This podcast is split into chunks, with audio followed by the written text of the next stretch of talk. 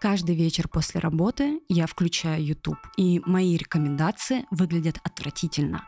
Потому что, будучи в эмиграции, я начала использовать YouTube как симулятор сплетен. Я смотрю разборы на инфомошенников, смотрю каких-то психологов, смотрю иногда какие-то кринжовые интервью тех же самых эзотериков и тех, кто зарабатывает в интернете гигантские деньги. И среди вот этого контента иногда попадаются яркие, красивые видеоэссе, познавательные видео, которые я раньше с удовольствием смотрела, но я на них никак не щел. Затем я захожу в Твиттер, где кто-то рассказывает, кто-то обсуждает, допустима ли та или иная норма романтики в общественном месте. Давайте назовем это так. Очень люблю читать твиты о том, как кто-то готовит или просто проводит день. Среди этого мне попадаются новости, но уже такие переваренные, с реакцией. Потом захожу в Инстаграм, проверяю, как дела у моих друзей, и к концу дня я задаюсь вопросом, почему интернет перестал быть для меня источником информации, а стал больше такой библиотекой гигантского опыта? Почему я игнорирую какие-то полезные вещи, информативные? Почему я все реже читаю статьи, если они не по работе в качестве развлечения, а предпочитаю строить свою симуляцию другой жизни?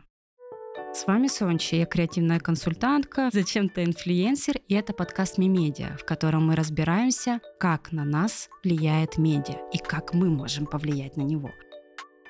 И сегодня, чтобы разобраться в вопросе, почему нам так интересен чужой опыт, мы пройдемся по краткой истории блогинга. Будет много циферок, будет много мнений, так что готовьтесь. Зато Вы больше нигде такую информацию не найдете. Давайте скажем так.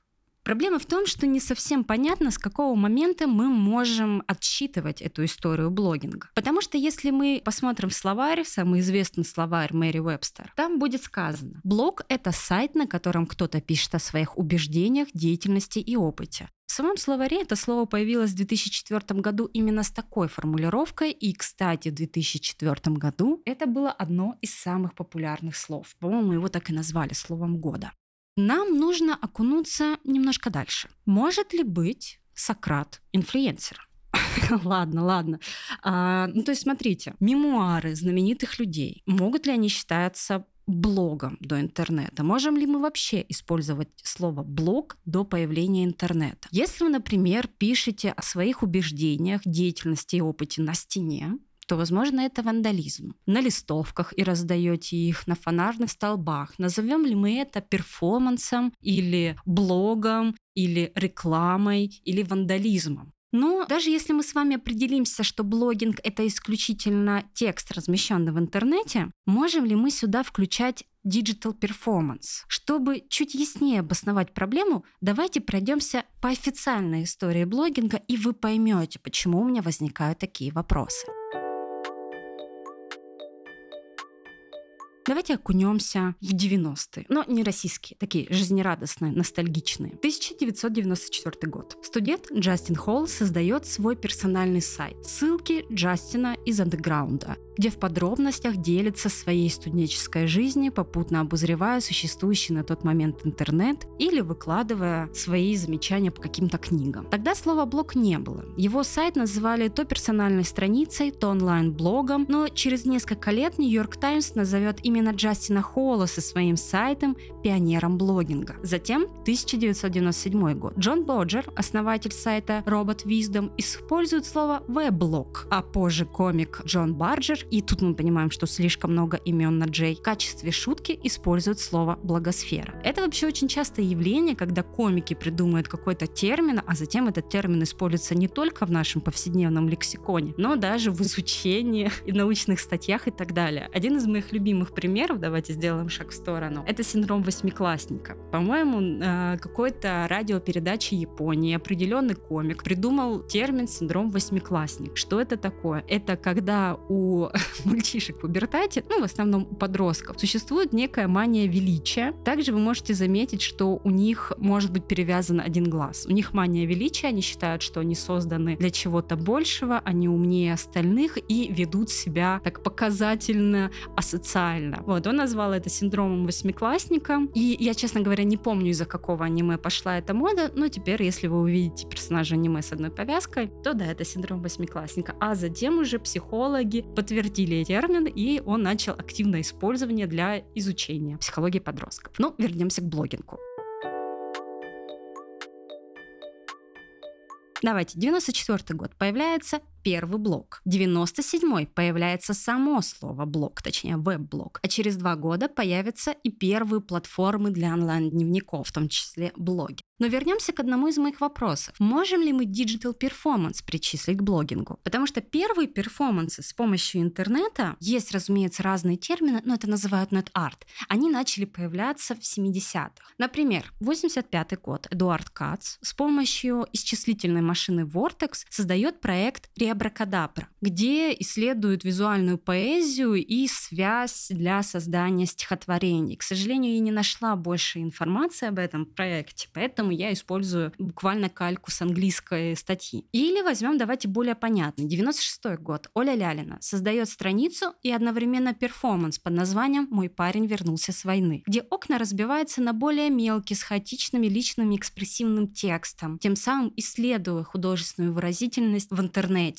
Но почему-то ни в одной истории блогинга я не увидела те самые digital performance. И чем digital performance Оли Лялиной, который говорит о своих убеждениях, о своем опыте, и действительности мы не можем назвать блогингом. И, честно говоря, я не очень хочу лезть в эти пространственные дискуссии о личном, публичном, художественном и реальном. Мне кажется, само существование вопроса, может ли блогинг являться искусством или в чем грань между блогингом и digital performance, является некой формой ответа. Мы просто привыкли к публичному изложению личного. И грань между блогингом и искусством мы интуитивно распределили, возможно, за счет каких-то внешних атрибутов. Например, мы можем назвать проект Оли Лялиной не блогингом, а действительно digital performance ом и искусством, потому что в нем есть социальная значимость. А вот те люди, на которых вы подписаны и смотрите, как думаете, имеют ли они социальную значимость и могут ли они назвать свой блогинг digital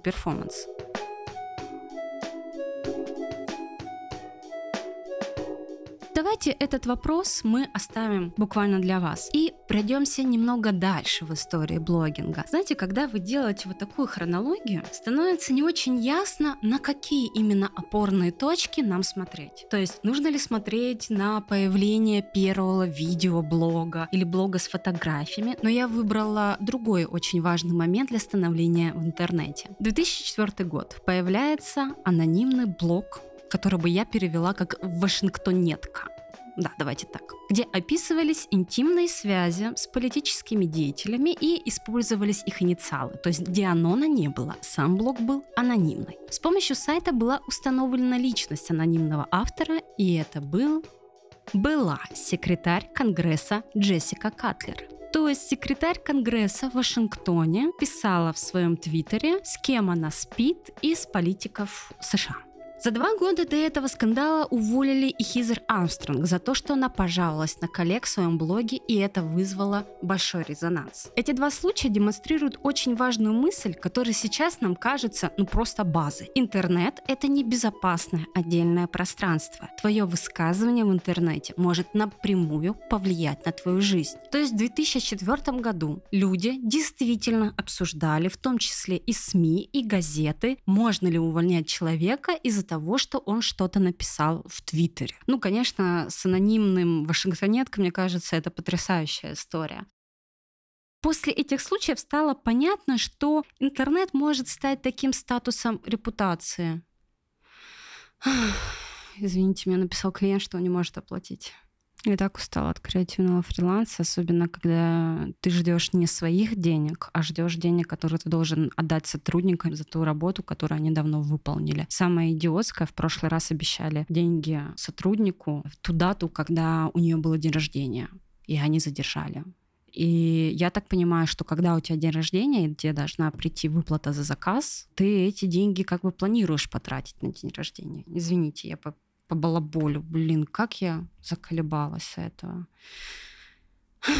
И что, ну вернемся к истории блогинга. Давайте притворяться, что этот подкаст Очень важно и самое важное, что есть в моей жизни, потому что я сейчас испытываю вот такой кризис. Мне кажется, я смотрю инфомошенников таким большим запоем, потому что мне хочется посмотреть на людей, которые верят, что от каждого их чиха может измениться Вселенная. И сейчас, записывая этот подкаст, я пытаюсь себя убедить, что я делаю что-то важное, хотя бы по своим меркам. А, конец mental breakdown. Давайте двигаться дальше. В 2006 году Тима Райли, который создал понятие Web 2.0, он делает кодекс блогинга. И я думаю, и сейчас, спустя 15 лет, здорово бы на него взглянуть и напомнить. Но смотрите, в чем как бы прикол. Вот этот кодекс блогинга, в нем тогда была потребность, потому что люди не понимали, как взаимодействовать с интернетом и какое влияние интернет может оказать на их личную жизнь карьерную жизнь. Итак, что у нас в этом кодексе? Брать на себя ответственность не только за собственные слова, но и за комментарии, оставленные в вашем блоге. Обозначьте свой уровень терпимости по отношению к оскорбительным комментариям. Удаляйте анонимные комментарии. Игнорируйте троллей. Если вы видите, что кто-то ведет себя неприемлемо, скажите ему об этом. Не пишите в интернете то, чего не сказали бы человеку в лицо. Простые правила, да, казалось бы, довольно-таки актуальны в наши дни. Мне кажется, большинство людьми, они как бы приняты. Вот особенно не пишите в интернете то, чего не сказали бы человеку в лицо. Я прямо помню, когда только появился Твиттер, я, наверное, была там в классе седьмом-восьмом, была вот эта целая мода писать иносказательные твиты, и вы потом одноклассниками на следующий день встречаетесь, потому что интернет ограниченное количество, ты там в твиттер один раз в день заходишь, и ты такой, а этот твит был про нее или не про нее? Я вам расскажу историю о том, как я написала твит, не оскорбительный. Человек написал, будучи в депрессии, кажется, у меня закончились друзья, я написала, ну или ты закончилась у друзей, после чего она удалила все свои соцсети, заблокировала меня и кучу людей, и мы даже писали письмо в битву экстрасенсов с просьбой ее найти, а потом этот человек от лица фейка на протяжении месяца пыталась меня убедить, что моя подруга покончила с собой из-за твита или ты закончился у друзей. Удивительная история. Мне очень нравится. А, это я так сделала шаг в сторону. Давайте вернемся к моей сухому изложению фактов. Мы подходим к последней важной дате, которую часто упускают. Это 98 год. Журналист Джонатан Тюб, и это опять имя на Джей, пишет на своем сайте о том, как он пережил ураган Бонни и какой ущерб она нанесла. Культура рождается с катастроф. Точнее, часто искусство становится способом эту катастрофу осмыслить. И теоретикам гораздо удобнее причины следственной связи проводить со значимыми и трагическими событиями в истории любого автора. Аниме появилось из-за Хиросимы, итальянская кухня и паста – попытка отмыться от фашистского прошлого. Из-за смерти принцессы Дианы появился сериал «Мандалорец», а трагедия 11 сентября подарила нам фильм «Сумерки» актера Адама Драйвера и исламофобию. Ну, также South Park. Я думаю, блогинг зародился в конюшне, когда журналист Хантер Томпсон, известный по книге «Страх и ненависть в Лас-Вегасе», пришел на ипподром, чтобы записать результаты скачек. Но проблема была в том, что он укурился в усмерть, и он ни черта не запомнил те самые результаты скачек. И чтобы хоть как-то выкрутиться из этой ситуации, он принес свою редакцию текст, в котором описывал изящные шляпки, о том, как готовят лошадей, как чувствует себя публика при скачке. Ну, такой, знаете, импрессионистский текст, то, что мы могли бы назвать, но позже это назовут гонзо-журналистика. И вот видите, понятие блогинг, оно мечется между разными сферами. То есть я сказала вам насчет digital performance а, как мы блог отличаем от художественного текста. И тут у нас еще есть другая крайность. Это гонзо-журналистика или сама в целом журналистика и СМИ. Гонзо журналистика, если вы вдруг не знаете, ее главный принцип поставить личность журналиста на первое место. То есть это такие статьи и прочее, где можно высказывать свое личное мнение, не нужна какая-то суперская информативность и говорится о личном опыте. Кстати, еще очень долго блогеров называли кибержурналистами. Было такое слово, и мне очень жаль, что слово кибержурналист пропало из нашего лексикона. Возможно, я все-таки бы и осталась на факультете журналистики, где я ни разу не появилась, и меня назвали исчезнувшей, если бы у меня в дипломе было бы написано кибержурналист. Но Писала бы ли я журналы для киборгов с большим удовольствием. Но вот кажется, что из вот этой гонза журналистики и возрастает наша потребность в чужом опыте. Почему мы читаем отзывы, чужие твиты, смотрим stories о чьих-то разрывах? Как информация в чистом виде потеряла для нас значимость, и большая часть контента — это просто чей-то другой experience.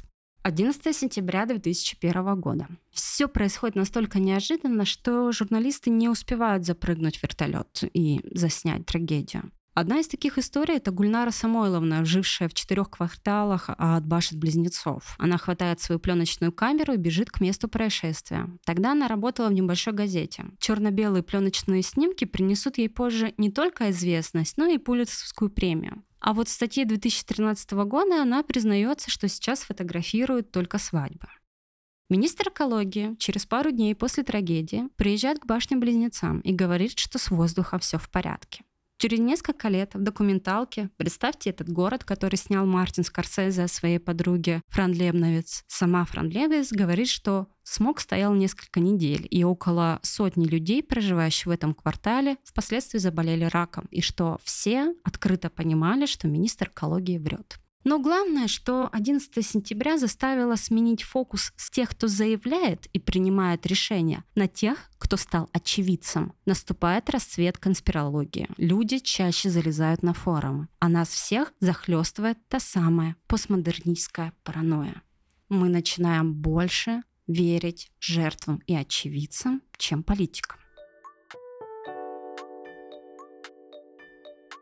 Раньше люди могли доверять газетам, но с появлением интернета и с появлением неоднозначных, скажем так, трагических событий, вера с интернета начала медленно перетекать на форумы. И к блогингу готовилась долгая почва, на самом деле, не только Хантером Томпсоном, но и самой литературой. Это то, как мне объясняли в институте. С появлением фотографии литераторы задумались о функции текста. Наверное, самое цельное представление об этом можно увидеть у термина антироман или новый роман, который появился во Франции в период модерна. Вела его писательница Натали Саро, точнее, она не вела, а стала таким ярким представителем антиромана, а затем в эссе Сьюзен Сонтак против интерпретации снова проговорились эти постулаты. Потом мы увидим эту деконструкцию, смерти автора. И, кстати, я еще вам очень советую Ива Бонфуа, который отошел от постструктуры структуралистов и говорил о том, что мы слишком цепляемся,